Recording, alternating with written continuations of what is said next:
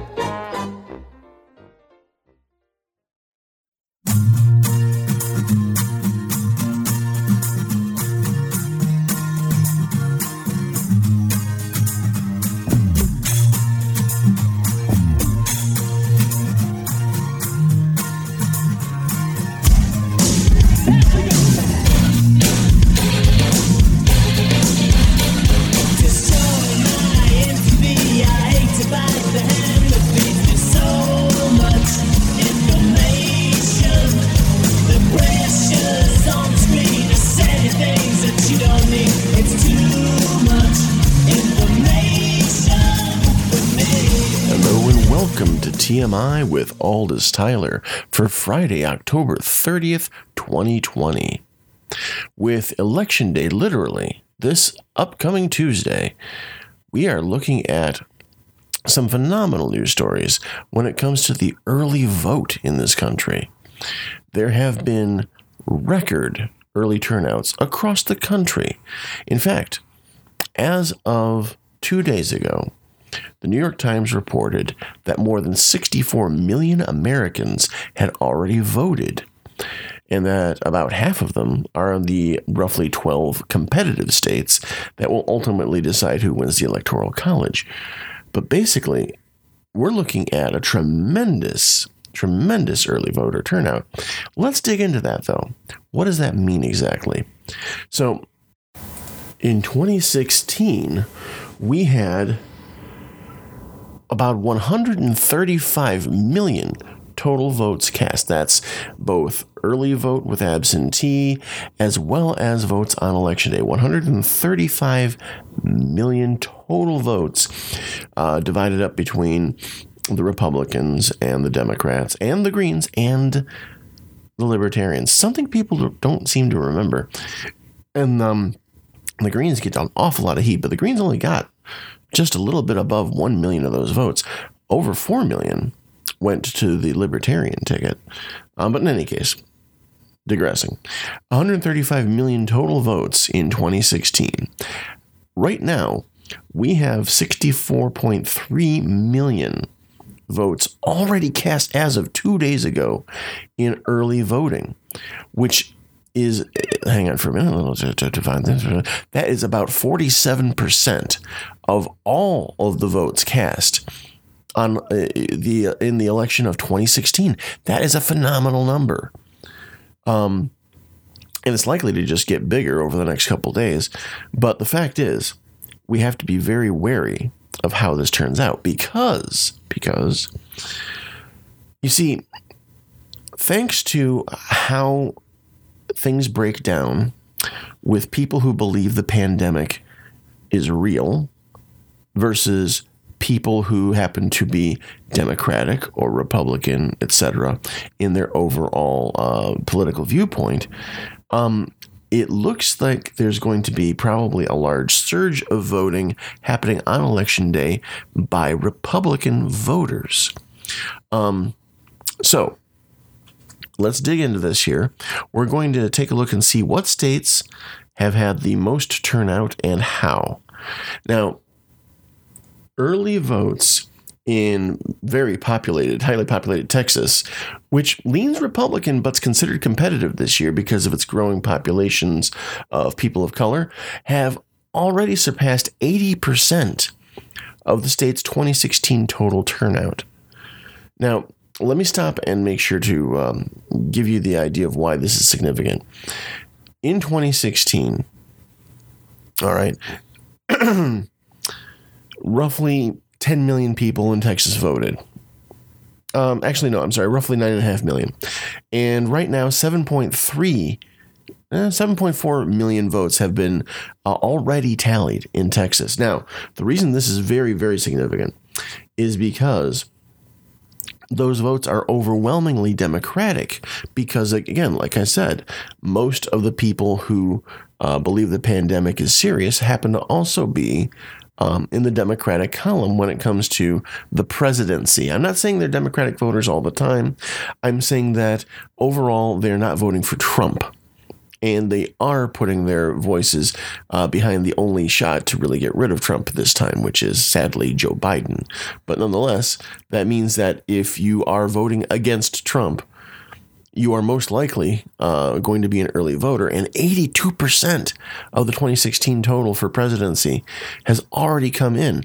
That, to me, shows that there's a good likelihood that Florida is not Florida, pardon me, that Texas is going to wind up flipping um, blue this year.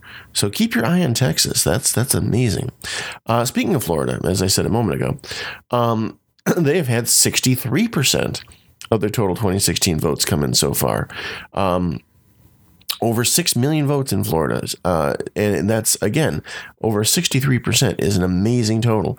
Basically, if you're looking at okay, let me, let me put it this way. Yes, early voting has been really promoted this year, and the pandemic has people looked at looking at it like never before. But um, in past elections, early voting has made you know five percent, maybe ten percent of the elect- electoral total uh, in most states, if that.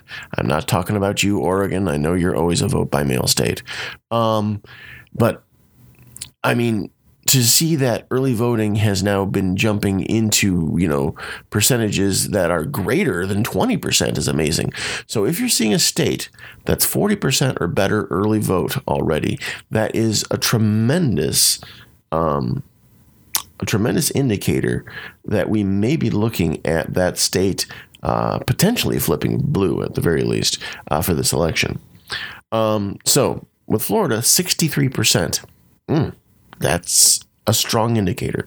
Again, we'll have to see once uh, election day happens. But keep in mind, I mean, there are plenty of people who are going to vote for Biden who are simply going to show up at the polls on election day anyway, just because, I mean, that's how you vote. Uh, and that's how you've always voted. So a lot of people are going to do that. So, uh, again, Texas, Florida looking very interesting. North Carolina has 67% of its 2016 vote total already in an early voting. Over 3.1 million votes in North Carolina. That's huge. Again, probably blue this year. Georgia, 66% of the 2016 votes already in play. 2.7 million right there. Um, so keep your eye on Georgia. Georgia might vote for the Democratic candidate overall in its electoral college this year for the first time in a long time. Um, now, Ohio is where you start going, huh? So Ohio has only had 39% so far of its early voting um, uh, meeting the 2016 total. So, in other words, um, basically of the t- total 2016 votes in Ohio, 39% of that total has come in so far in early voting. So that's one of those where you go, yeah. Um, because again, a lot of your pro Biden folks are voting early. Um, so again, we're looking at uh, Ohio. We'll see what happens. Uh, election day very much could uh, could play it out, but that one is way too close to call just by looking at this. Um, now we go back uh, just a little bit north of Ohio to Michigan. Michigan's got 43% of its 2016 total in already. And that's, again, I was saying the threshold I was personally putting up there is 40%. I believe 40% is significant. That's where you can say, wow, that's looking really good for uh, Biden and not so good for Trump. So, uh, again, Michigan's close uh, being at uh, 43%. I know Ohio is at 39%. So I'm going to say that uh, basically, if you're looking between 35 and 45, that uh, it's it's really way too close to call um, at this point, just from looking at the early vote um, and such. So I'm going to say Ohio's too close to call, but really close to the margin. Michigan is leaning Biden, but still too close to call uh, as far as like how the early votes are coming. Um, Pennsylvania moving on over to Pennsylvania.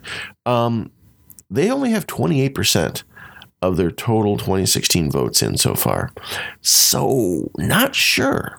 Not sure how Biden's doing there. I would have to say that unless something uh, swings very seriously in Biden's favor on election day, Pennsylvania might not go Biden. Um, so that's interesting. Uh, now, uh, moving completely across the country to Arizona, 60% of Arizona's total 2016 votes have already been cast. Arizona is almost certainly going blue at this point. I'm really excited to see what happens there. Um, now, moving over to some place you might be more familiar with, Wisconsin over 45% of the total 2016 votes have been in. So that puts us on that outside of that range. I'm thinking we're going for Biden here in Wisconsin uh, this time uh, around. That we're going to go for the Democratic candidate and uh, and help kick Trump to the curb. That would be awesome uh, because we're just outside that margin at 45%. Um, so we'll see. Uh, close though. It's still close. Uh, Minnesota, our neighbor there, is at 40% of 2016's vote totals. So they're right there. They're dead in the middle. Who knows where they're going? Um, if you're going by early vote totals alone, they are completely tossed up. Um, Iowa, going down to Iowa here, we have 48% of the vote total. That's good. That's pretty solidly, again, the way I'm figuring it, that's pretty solidly saying that Biden may come out pretty good there in Iowa, um, which is great. Uh, that, that Iowa often turns red, so that's that's good to see. Nevada, going way out west to Nevada, sixty six percent of the total votes in 2016 have already been cast early. That's phenomenal. That's uh, I'm I'm thinking Nevada is definitely going blue this year. Um, now New Hampshire, um, very interesting and I think part of it is it looks like New Hampshire had a very short period for early voting, but they only had 18% of their total 2016 votes come in. So I'm, I'm thinking New Hampshire may go Trump. Um, not sure. Anyway, those are the battleground states. Now, of the states that you pretty much expect Biden to win, um, you know, you have California coming in at 48%, New Jersey at 63, Washington State at 67, Virginia at 49%, um, Cal- Colorado 62%, Massachusetts 50%, Oregon. You guys always vote by mail. I'm not sure even why this is we're bothering tallying you, but 58% is already in. Um, New Mexico, yeah, 71%. Um, what's a little concerning uh, before I get into that, actually, Rhode Island 43%, Hawaii 60%, Maine 48%. So, again, all these percents I'm giving out, in case you hadn't caught, are the total percent of these 2016 totals. So, in other words, already this year, Massachusetts has 1.7 million votes in, and that's just about exactly half of the total amount of votes cast in 2016's presidential election.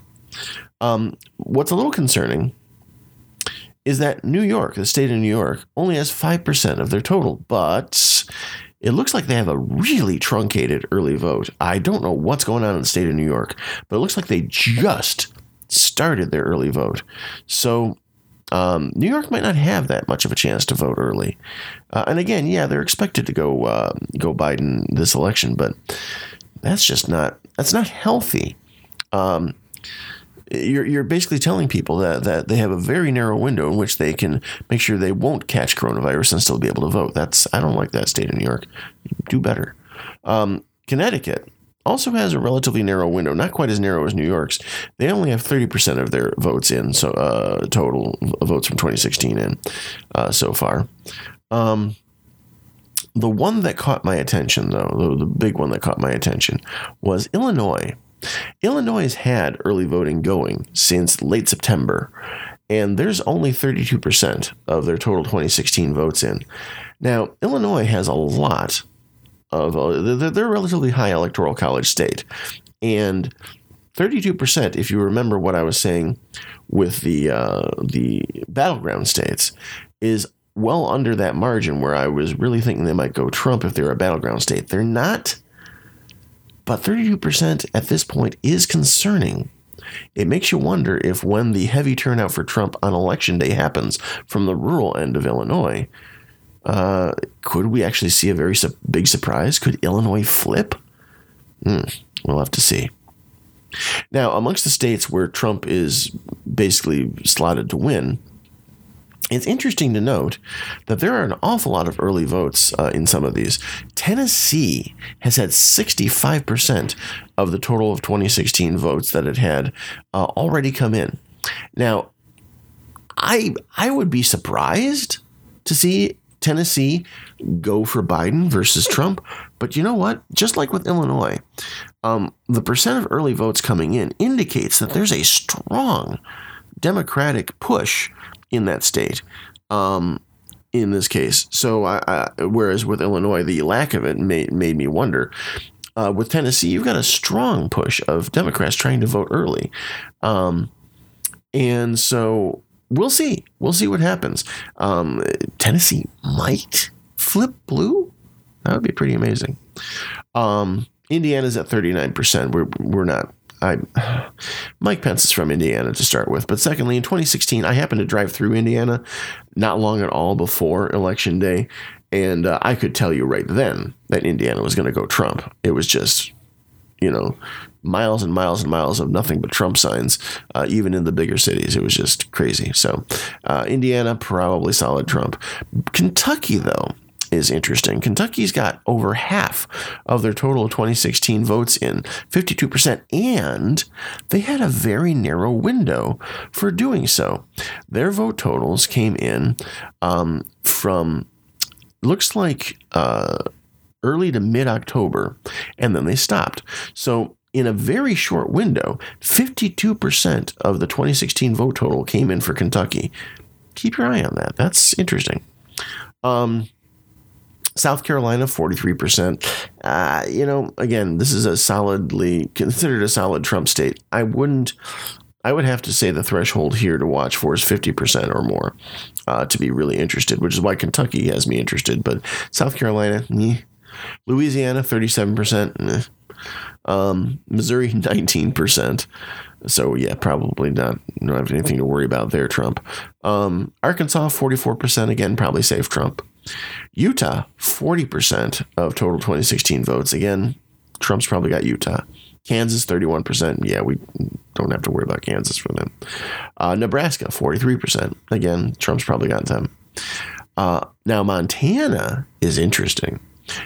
Montana has 70% of the total of 2016 votes in and you know ready to go. That I would watch Montana. Montana might flip blue, even though they're supposed to be a likely Trump state. I'm this or these early vote results are interesting. On the other hand, you have Oklahoma. Fourteen percent. Um, yeah, Oklahoma is is not going to vote Biden. They're just they're not. I'm sorry to say it. Sorry, Oklahoma. And for you Democrats and uh, and even more liberal and progressive people in Oklahoma, I feel for you. I do but you're stuck in a very, very red state presidentially.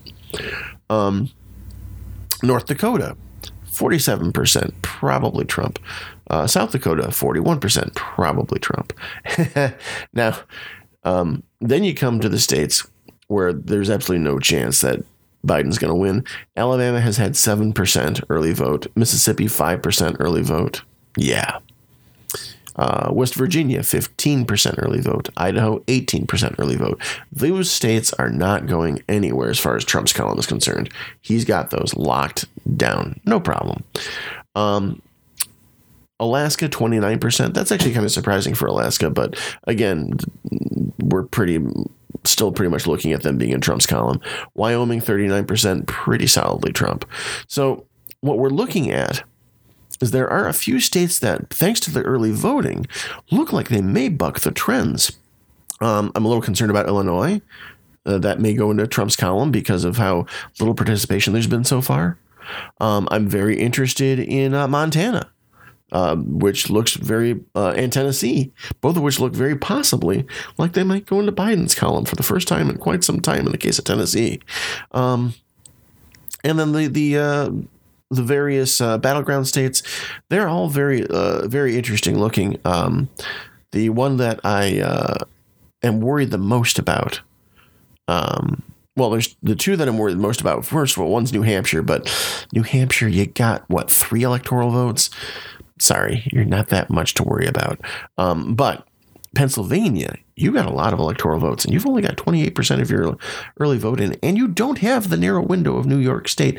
I don't know what's going on there, guys, but unless a lot of Biden voters show up on election day, Pennsylvania may very well flip red. Well, not flip red, they were Trump last time too. They may very well be Trump again. Uh, we'll have to see. So, um, what I've just done is thrown a whole lot of analysis and numbers at you, and I apologize if that uh, kind of made your eyes glaze over. But the deal is this we've never seen early voting like this, ever.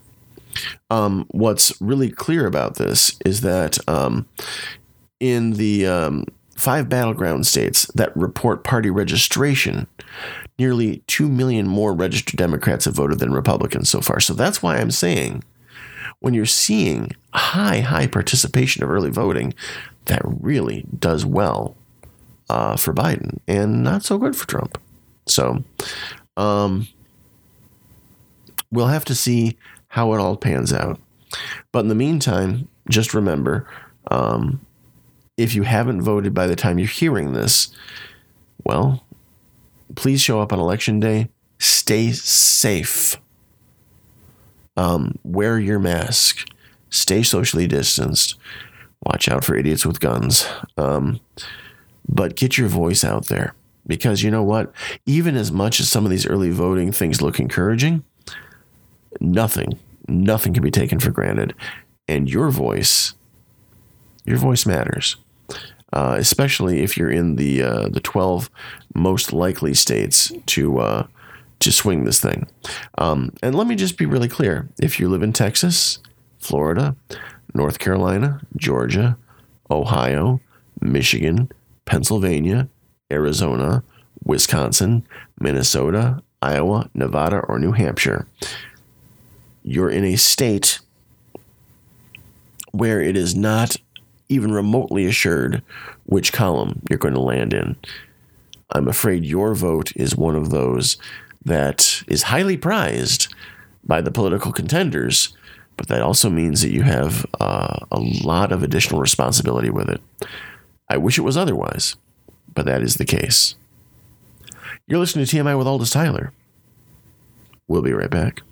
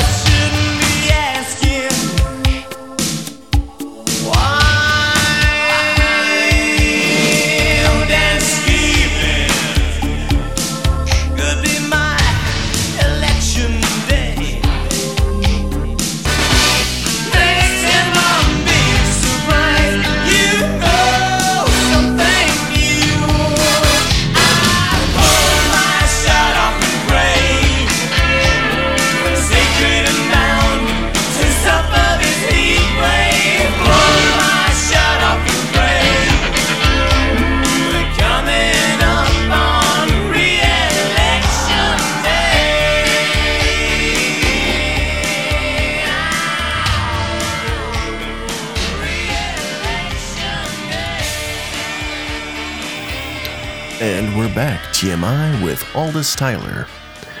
Now, you may not have heard about this, but that's one of the reasons I'm bringing it to you, being the cure for the common media and all. Um, Chile, the country in South America, not Chile, the thing you eat, C H I L E, is celebrating their voters' decision to scrap their constitution and start over. That's right, as detailed on October 26th at uh, npr.org.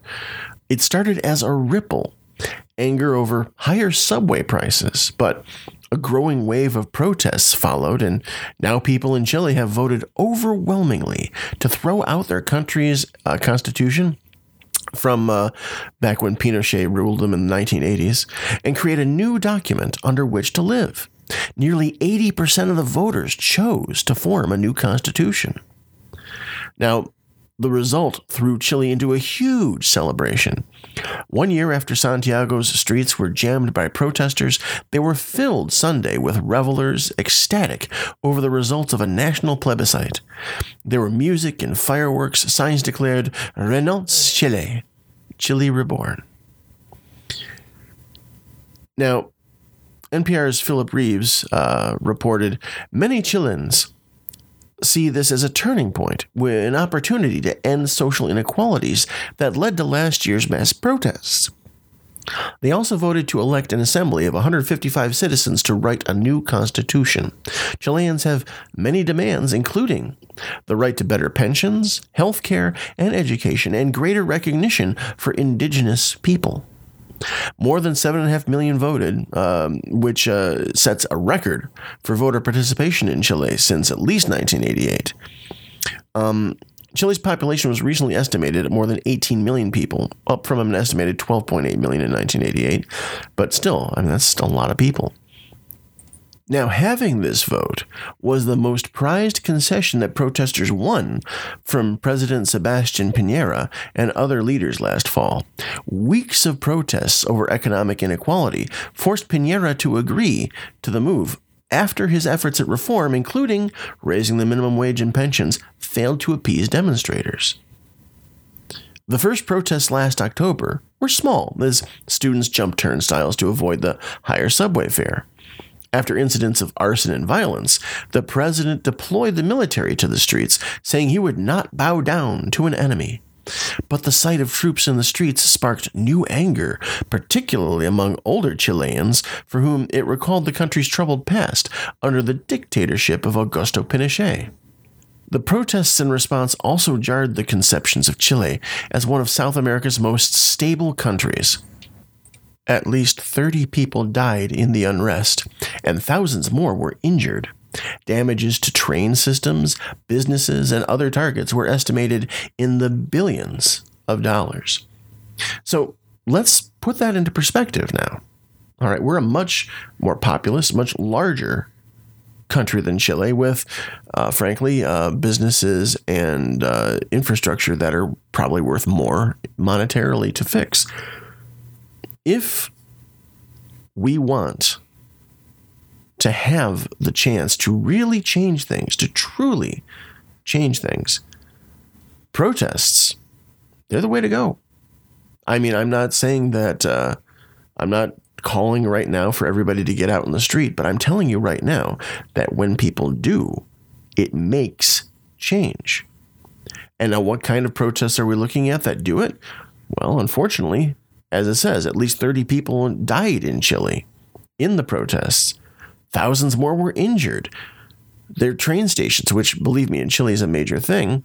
The, the, the, this is how a lot of people get around in their in their cities. The, were uh, damaged. Businesses were damaged, um, and basically, as it said, billions of dollars worth of damage in a country as relatively small as Chile, population wise and economically. Um, and that's what it took. That's what it took to have um, the president there, the um, President uh, Sebastian Pinera, to try to start giving concessions. Or Pinera was like, "Well, we'll raise the minimum wage and and we'll raise pensions. Is is that good enough? Will you stop protesting?" The protesters said, "No, no, it's not good enough." So finally, finally, the government there said, "You know what? We will allow you to have a vote." this coming October, October 2020, where you can vote to say if you want to change the constitution of this country. If you want to if you want to really change things, you're going to have to do it via the constitution and you're going to have to vote for it. And then they got out. They voted and almost 80% of them voted yes. And as a consequence, over 150 Chilean citizens, just normal Chileans, are going to have a chance to actually change the very structure of how their government is, period. And they earned it through protest. They earned it through what pearl clutching people here call violent protests. Oh my gosh, those never achieve anything. Really. Ask a Chilean if it achieves nothing. Go ahead. You're listening to TMI with Aldous Tyler. We'll be right back.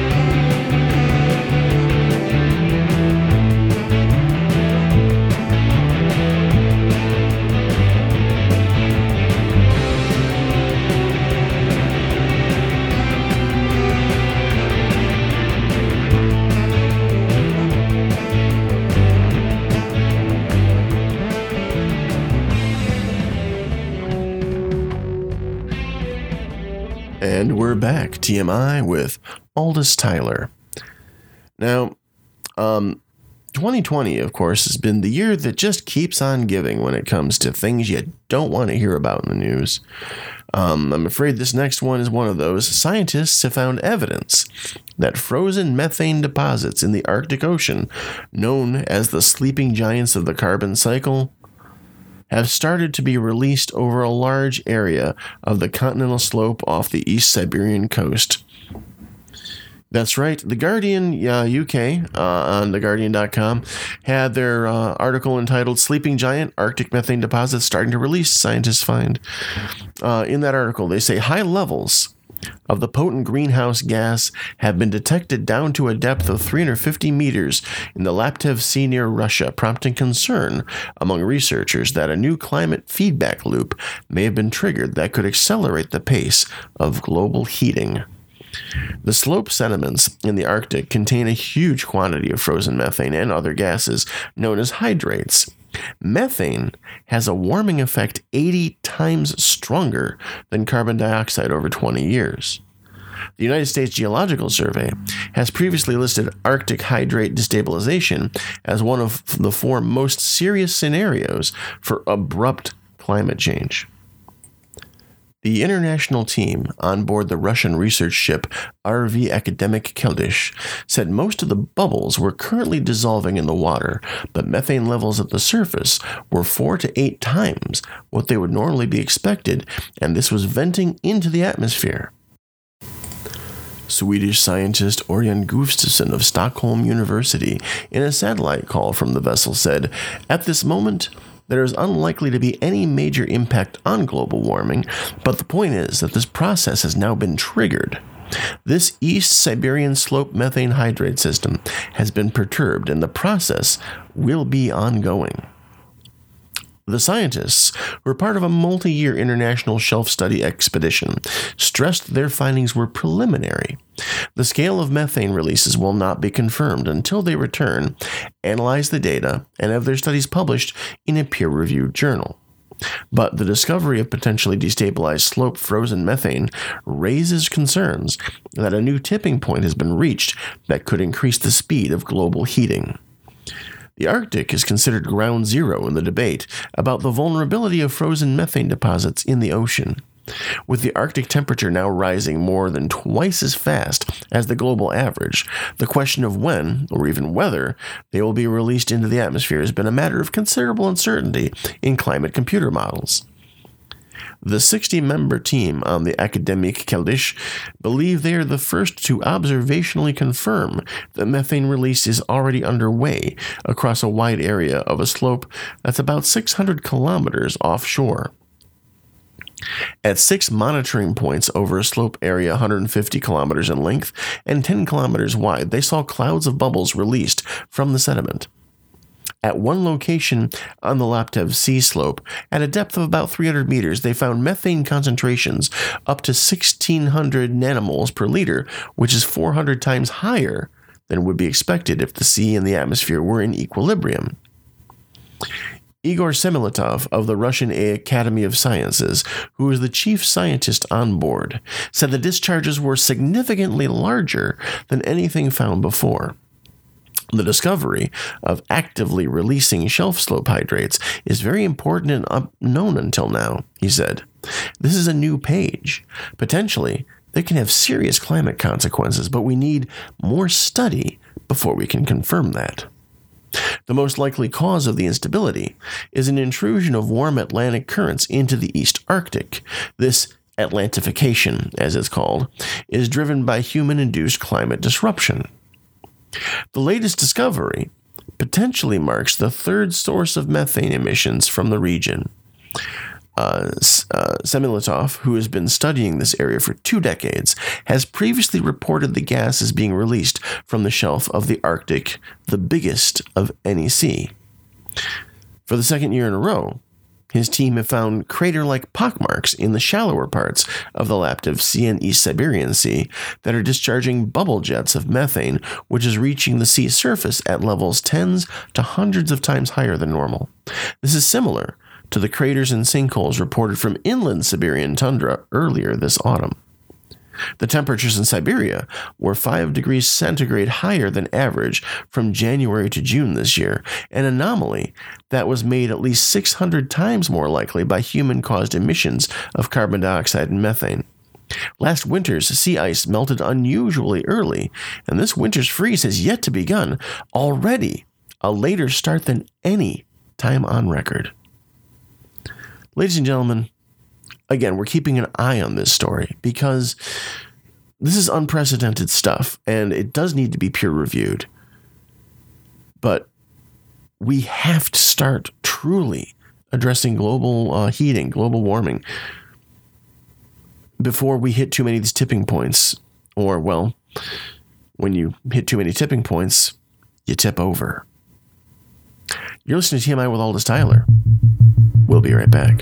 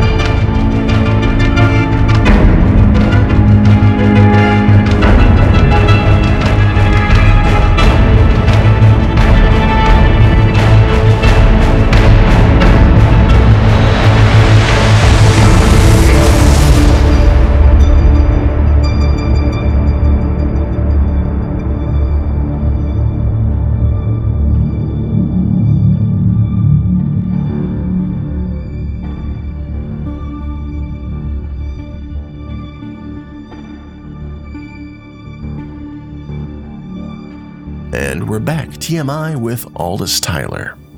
Now, Quanta magazine had an interesting article uh, this week. Apparently, emerging evidence is suggesting that the brain encodes abstract knowledge in the same way that it represents positions in space. That's hinting at a more universal theory of cognition, of how, of how thinking works. Uh, Jordana Cepelewicz in uh, Quanta Magazine, uh, in the article, The Brain Maps Out Ideas and Memories Like Spaces, says, We humans have always experienced an odd and oddly deep connection between the mental worlds and physical worlds we inhabit, especially when it comes to memory. We're good at remembering landmarks and settings, and if we give our memories a location for context, hanging on to them becomes easier. To remember long speeches, the ancient Greek and Roman orators imagined wandering through memory palaces full of reminders. Modern memory contest champions still use that technique to place, as they put it, long lists of numbers, names, and other pieces of information. As the philosopher Immanuel Kant put it, the concept of space serves as the organizing principle by which we perceive and interpret the world, even in abstract ways. Uh, Kim Stachenfeld, a neuroscientist at the British artificial intelligence company DeepMind, said, Our language is riddled with spatial metaphors for reasoning and for memory in general. In the past few decades, research has shown that for at least two of our faculties, memory and navigation, those metaphors may have a physical basis in the brain. A small seahorse shaped structure, the hippocampus, is essential to both of these functions, and evidence has started to suggest that the same coding scheme, a grid based form of representation, may underlie both of them. Recent insights have prompted some researchers to propose that this same coding scheme can help us navigate other kinds of information, including sights, sounds, and abstract concepts. The most ambitious suggestions even venture that these grid codes could be the key to understanding how the brain processes all details of general knowledge, perception, and memory. Now, back 1953, September 1st to be exact, uh, Henry Molaison, a 27 year old man the world would come to know as Patient HM, went under the knife in a risky experimental bid to cure a debilitating case of epilepsy. A neurosurgeon removed the hippocampus and surrounding tissues from deep within patient HM, uh, Henry Molaison's brain, alleviating some of his seizures, but inadvertently leaving him a permanent amnesiac.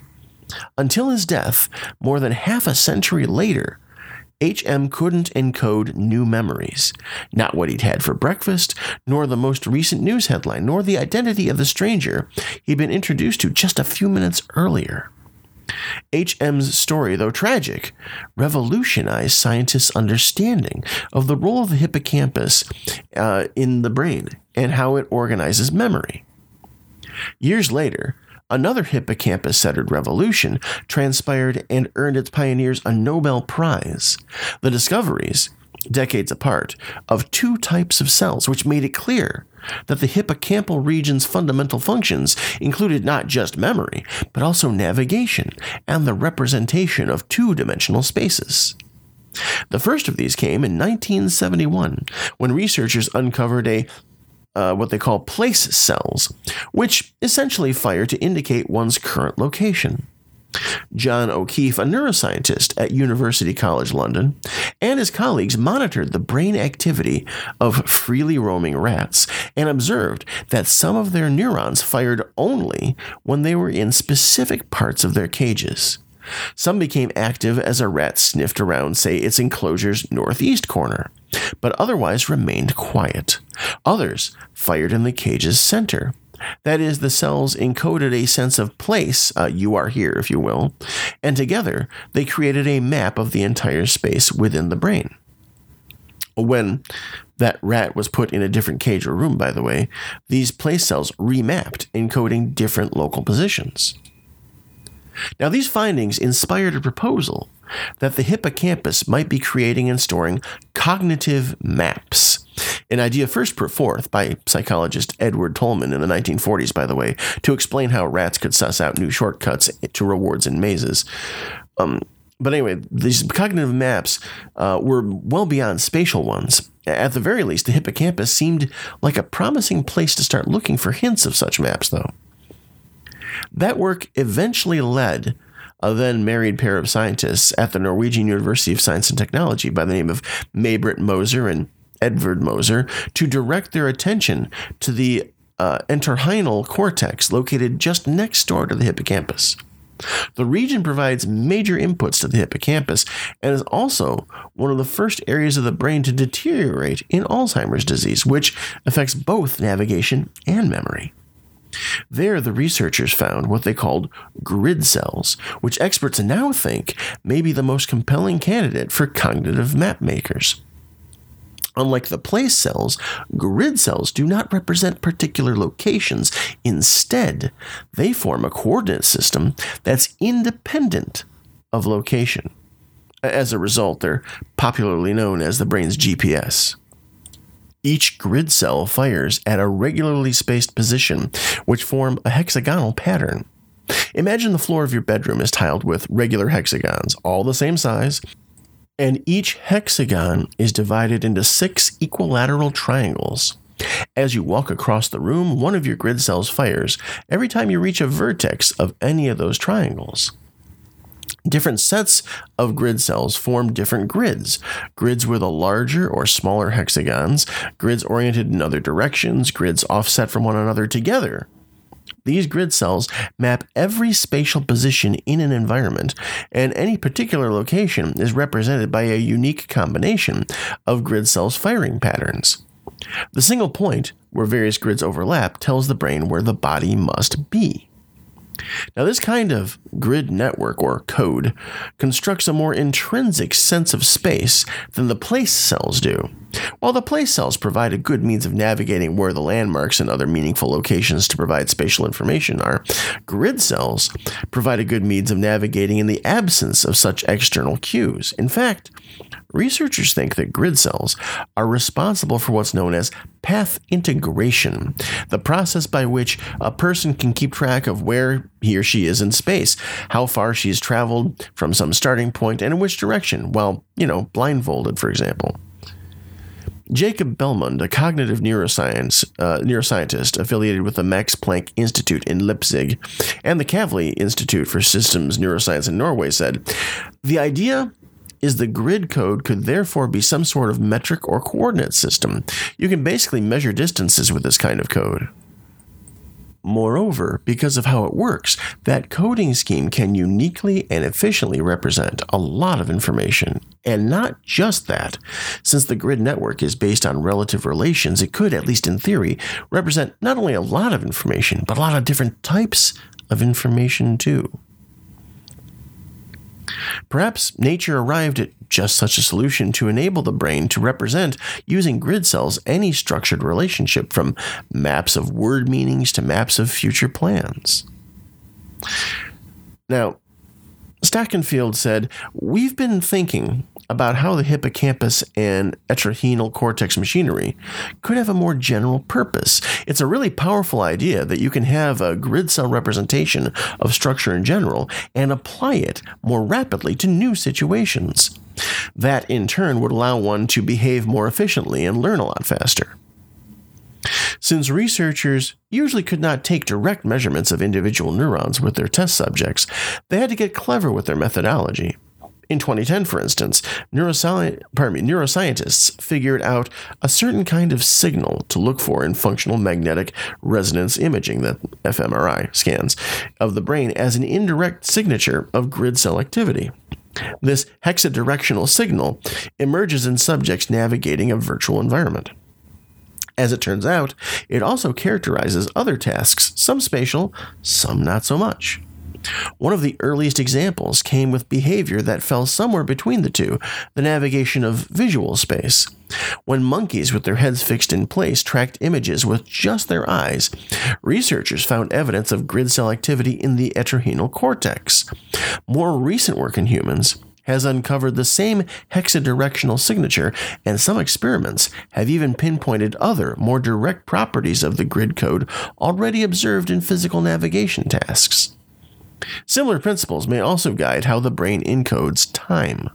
The hippocampus already has been found to contain place cells that also behave as time cell neurons in certain situations, activating to indicate successive moments in time rather than successive positions in space. Rats, for example, would run through a maze in which one section involved trotting in place on a wheel or treadmill for some predetermined number of seconds before continuing onwards. During the interval when the rats ran in place, their actual location held constant. The cells fired in their hippocampus to track their temporal progression. Some neurons were active for the first few seconds, others for the next few, and so on. This finding brings time as a different dimension into the equation. More recently, work published in Nature last summer turned up evidence for a coding system that uniquely represents time in the context of memories or experiences. A team of researchers led by the Mosers uncovered a coding scheme for time that spanned multiple scales from seconds to hours. Although no explicit link has yet been drawn between temporal organization and grid cells, scientists have seen hints of a connection. Grid cells signal elapsed time in rats running on treadmills, for instance. Now, there's much, much more to it, of course, but basically, if the brain can map out space and time, uh, at time being such an abstract concept, uh, in using these grid cells, then the supposition is that these grid cells can be used and probably are used to map out just about any other form of memory. Look into it more, though, if you're interested. Again, the article I was uh, checking a lot of this from is The Brain Maps Out Ideas and Memories Like Spaces out of Quanta Magazine by Jordana Cepelewicz. And that's going to wrap it up for TMI with Aldous Tyler for this week. Ladies and gentlemen, make sure to get out to those polls if you haven't already. Um, there may be some time left for early voting tomorrow, but you're going to have to check with your local uh, county clerk to see if they're accepting early ballots as late as the 31st. They may not. Um, in which case, definitely make sure to get out and vote safely on Tuesday. Um, your choice is your choice, but you got to have your voice in there if you want your choice to be counted. Now, I've had people ask me, all this how is it that you see the world so clearly that you can feel comfortable going online and on the air to give your viewpoint to people? And I said, look, it's really not that hard.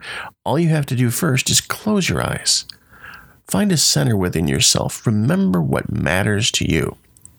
Once you've done that, it's a matter of simply focusing on that and making sure that when you do look at the world, it's through the lens of your own values. At that point, you'll be ready to see the world for what it is, and all you'll have to do is. Open!